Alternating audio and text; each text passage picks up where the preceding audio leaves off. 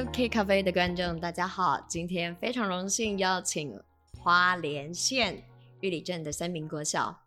这所学校非常的有趣，他们在呃每周的课程里面，让学生去自主学习、自主探究，借由学生的兴趣出发，去发挥想象力和创意，去在这个学习历程里面找到各种实用的技能和知识。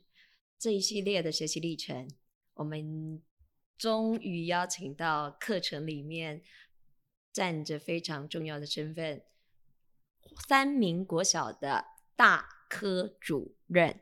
大科主任，要不要跟大家线上的观众朋友们来说说你的学习自转日？好，各位线上的朋友，大家好，我叫大科。呃，刚佩花介绍是孩子们每周有一天的时间在做自主学习这件事啊，这件事情呃跟学习自转日的关系，我简单的说明一下。我们在学校在这学年的时候规划了一堂的校本课程，那低年级是两堂课，那在这里面我们叫做探究与实作，专门来做 PBL。那我们就在思考是呃在 PBL 里面我们要做什么？做什么主题让孩子是在这过程当中能够真实的去看见、体验到这个真实世界的议题，然后真实的去理解、参与，并且动手做一些回应，或者是有一些形式。对，所以我们老师其实也蛮纠结的，到底我在设这个主题的时候是孩子的兴趣还是我自己的兴趣？那当孩子遇到一些要呃，收集资料的乏味，或者是分享的害恐惧或担心的时候，我到底要怎么去拿捏那把尺？对，那它跟学习自转日之间的关联又是什么？这其实是我们在这一年当中跌跌撞撞不断在摸索的。所以，我们将这学我们学校是学习制哈，就是每个学期安排一个大的学校活动，来回应学生老师在建立的探究与实作。所以，呃，在这里面，我们期待创造是让孩子能够去体验真实世界、发现问题，并且尝试着用自己的力量去解决问题的探究实做的课程。哇，简单的初衷，我们看见了整个学校团队怎么样子用全校办学的力量，把这样子探究与实作的课程给带起来。我刚才一直听到的是，呃。学生怎么样子从生活中发现问题吗？或者是这个问题是老师带着孩子去做这样子的问题？这两者之间的拿捏和取舍，在走这样子的学校课程里面，团队是怎么样子去做取舍的？了解，确实这两个方向，我们校内的在操作探究与实作的六位老师都有不同的状态。那也不断的在拉扯，所以举个例子好了，呃，低年级的孩子他们的主题叫做昆虫的探究。为什么选择昆虫？就是上学年的时候，老师看到，哎，怎么孩子们下课乱成一团，在教室里面打打闹闹，在尖叫，在跑之类的，然后在很骚动。后仔细一看才发现，哦，原来他们在打一只昆虫，就是昆虫跑到了教室，他们很害怕那一只虫。那当老师看见的时候，哎，为什么会害怕？担心什么？原来我们有很多的观念是哦，蜘蛛啊、昆虫啊这些害虫啊，对人的关系是疏远的，是有害的，所以我们不认识它，自然而然就害怕。所以我们在新的学年的时候，老师规划，那帮我们从昆虫的认识着手，然后顺着孩子的生活经验去认识它，以及他看见昆虫、节肢动物这种物种跟人、跟世界、跟环境之间的关系。另外角度是，那如果我对孩子的脉络可能不是很清楚，然后我自己也不确定要什么主题，那我们就先由老师来定，老师来引导。那老师来定，老师的引导，孩子会有兴趣吗？那其实是老师可以设计的，让孩子从生活经验当中去，甚至是课程的体验当中去建立起那一个兴趣，去建立起那个好奇。去建立起那个热情探索的可能，所以这两部分其实学校的老师们，呃，依照孩子的状况都不断的在做调整当中。这样子的状况里面，我相信一定要非常长时间的去争取。空白的时间，然后学校的伙伴一起去讨论，因为呃听起来一年级什么都好奇，呃呃关害虫也好奇，从感受性的出发和切入，我相信这个是老师在日常生活中应该要非常仔细的观察孩子的一举一动，才会有这样子的思考和发现。那你们怎么样子在这个过程里面空出时间？和心力去做这样子探究与实作的历程。如果说到时间这件事情啊，这就是重力问题，永远没有时间。对，所以那就是呃，成功与与成功我岳父在谈的嘛。大石头是什么？然后真正能够帮助孩子的是什么？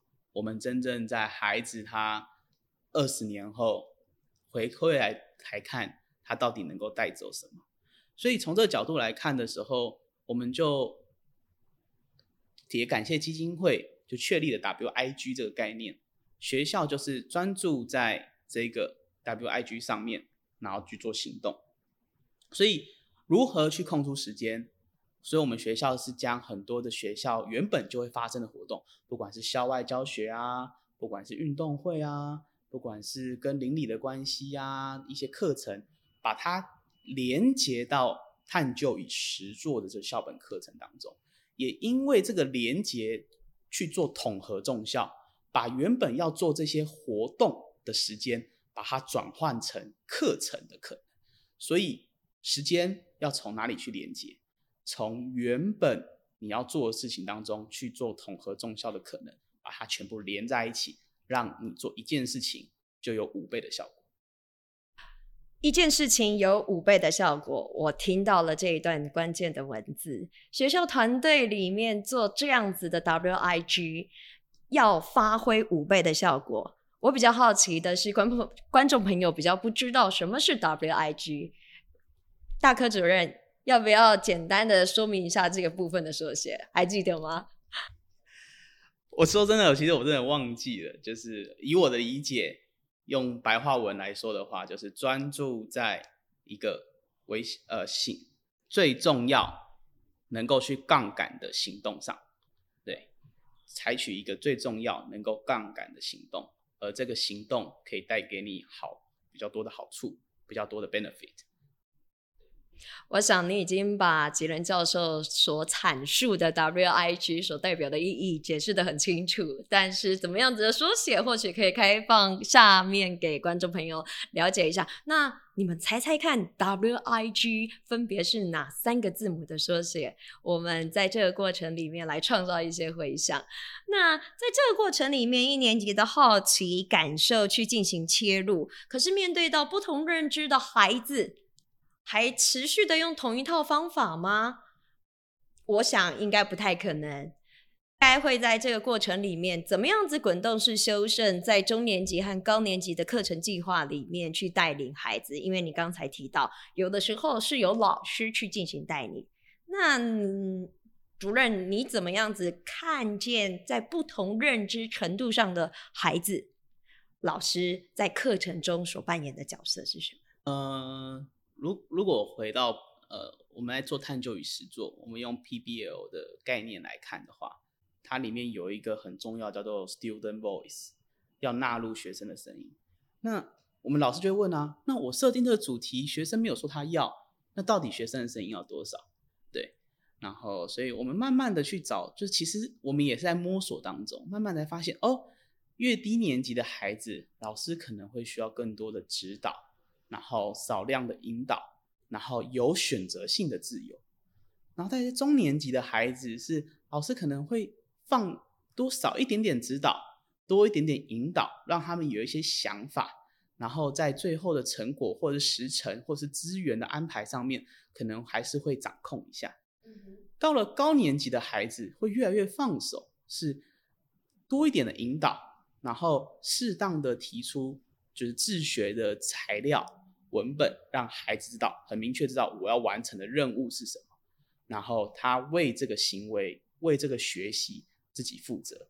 然后你就跟他讲说，哇，十个礼拜后会有一一百个人在台下听你说话，你要说什么，来自于你这十个礼拜的学习，然后你要这学这个礼拜产出的内容。所以，呃，回到说，我们要怎么去拿捏那个比例？那个比例是老师不断的观察孩子，了解他，信任，然后不断的去尝试，找到滚动性的修正，找到一个平衡点。我在想，高年级的孩子们本身在探究与实作的历程里面，呃，老师少了一点指导。我在想，应该是因为他们具备已经具备好了某些呃探究与实作的能力，所以老师可以在这个过程里面去放放。更多的呃空间让孩子们去进行探索，但中年级的孩子呃可能在学习策略上面还不具备这么多的多元能力，所以老师半自动或者是半自动化的去带领某些方向。那低年级更不用说了，他对世界什么都好奇，所以老师们更是无边无际的去让孩子去理解这个世界。那其实我们很好奇的是，那实际在这个学期里面，三名教学团队真实的在 run 这样子的一个课程里面，可不可以各举一个呃例子，让我们真实的了解这样子的探究实作在中年级或高年级到底发生了什么样子的呃事情，去激发孩子的学习动机？而大科主任在这个过程里面看见的学习亮点是什么？呃，我举例刚刚说中年级跟高年级哈，我就以三年级来看，三年级老师带他们做职业的探索。那到底要探索怎么职业？你觉得要由老师来定，还是由学生来定？嗯，所以我们在过程当中其实会，我们希望让孩子去认识这个职业，他必须要有那个自主的好奇跟动能。所以我们决定让孩子来定。他定了这个职业以后，要问的访纲的架构。其实就是由老师来提供，但老师直接直接提供访纲吗？不是，是参照参照，比如说 persona 哦，人物志啊，或者是呃采访是采访的访纲，去参照别人的记者他怎么去询问的，然后让孩子可以模仿。那到了高年级，我们就是，我就只我高年级我带他们自然科学，我就只他们说一个任务，请你在这个学期讲一段。自花莲地区物生物的生态系，就就是自然环境的生态系与生物生活之间爱恨情仇的故事。爱恨情仇都来了。讲一段物理，就是生态系环境跟生物之间他们的交织的故事。就这样，他到底要怎么样才产出这些内容？就是在过程当中，我不断的叠音架，让他们说好，任务是这个，有哪些生态系？我们就来认识河口生态系、河流生态系、潮间带生态系。生物有哪些？我们要调查生物的什么？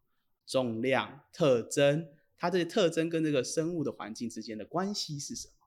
那这是由老师就说好，你们说故事，那你们可以自己决定，你们要如何说这故事。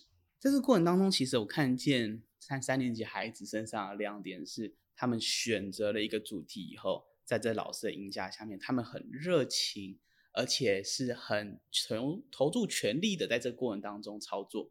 即使当中有很多的困难，我我知道，我访问完就好了。我为什么要把它写出来？我为什么要呈现给出来？而面对这些挑战的时候，孩子老师可以陪伴着孩子那个失落或者是哦很累的心情。然后这个时候 SEL 这个时候品格就进来了，跟孩子产生微时刻的对话。那另外一个六年级、五六年级的亮点是什么？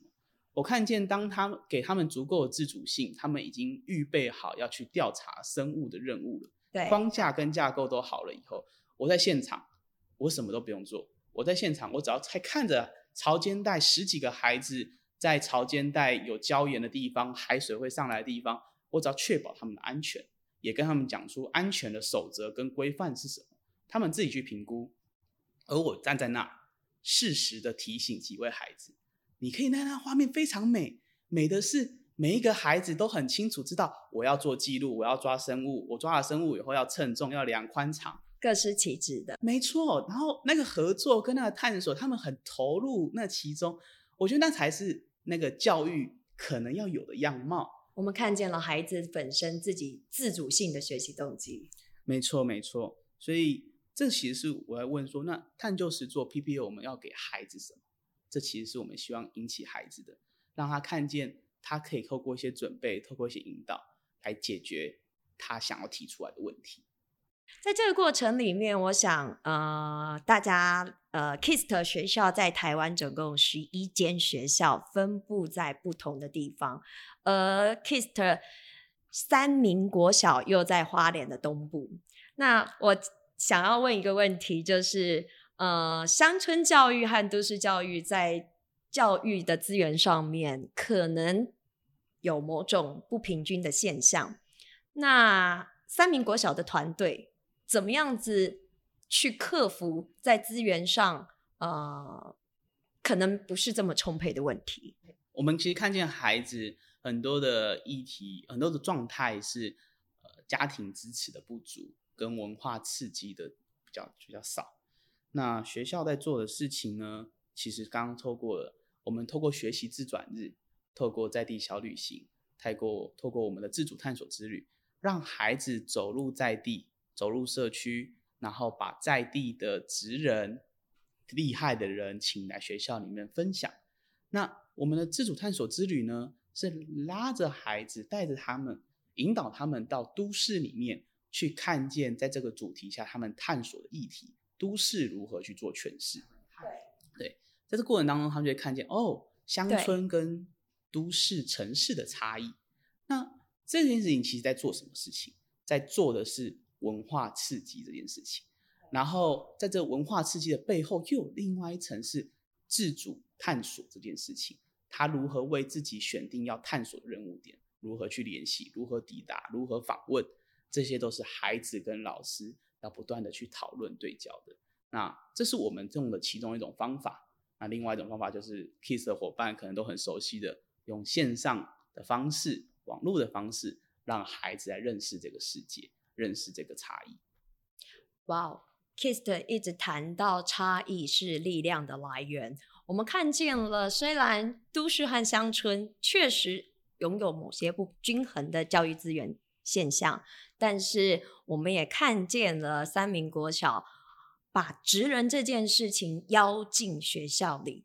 我有个好奇，通常职人会是哪些呃人物进入学校呢？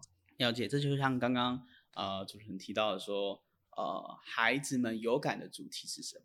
其实就是他们的生活。所以他们生活是谁？比如说爸爸妈妈在地的人啊，所以，但是这些生活对他来说没有特别去点出，哦，原来我爸爸妈妈做这些东西，呃，是有特别的价值。他就觉得，哦，这很正常，他要工作，然后还要养我，这是正常的事情。但当我们带孩子去看见他的父母亲、他的长辈们，他们自己的生命故事跟他的职业的故事的时候，就会看见哇哦，原来我们看见养猪户农就是畜牧业的人，他们要一早起，然后甚至是没日没夜的，只要猪只有状况，他们就必须去处理；只要农田有状况，他就必须去处理。然后还有面对到哦，消防队的弟兄。不晓得爸爸为什么凌晨都要出去，然后随时可能一下一通电话来一个讯息来就要不见。那些无法理解，当他实际去看见家长他所在努力的现场的时候，才发现哦，原来我的家人是在做这么有意义的事情，而且他背后发挥了我们学校在谈的品格。原来他们其实是我的榜样，我也看见了，谢谢他们。让他们让我可以这样长大，这个过程其实透过孩子们探索的主题，把这些已经在各行各业支持的这一群社会支持社会的这一群人，甚至是自己的亲友拉进来的时候，孩子们才看见那个价值，看见那个哇，原来一切都如此的不容易，他们都是我的榜样。哇，刚才大科主任在。整个回顾孩子在探究实作的历程里面，他提到了一个关键的角色存在，就是从生活中出发，爸爸妈妈的工作是什么？而我理解了爸爸妈妈原来在这个过程里面，他是扮演着生活中在社会甚至在社会中这么重要的社会责任。那我想。探究与实作不仅是认知上的学习，我觉得更重要的是在非认知能力上面，不论是品格，或者是刚才大科主任所提到的 SEL，所谓的 Social Emotional Learning，在这样子的历程里面，从认知切入到非认知，看见家长、学校、孩子在三方。共同成长、共同合作的课程计划的实践。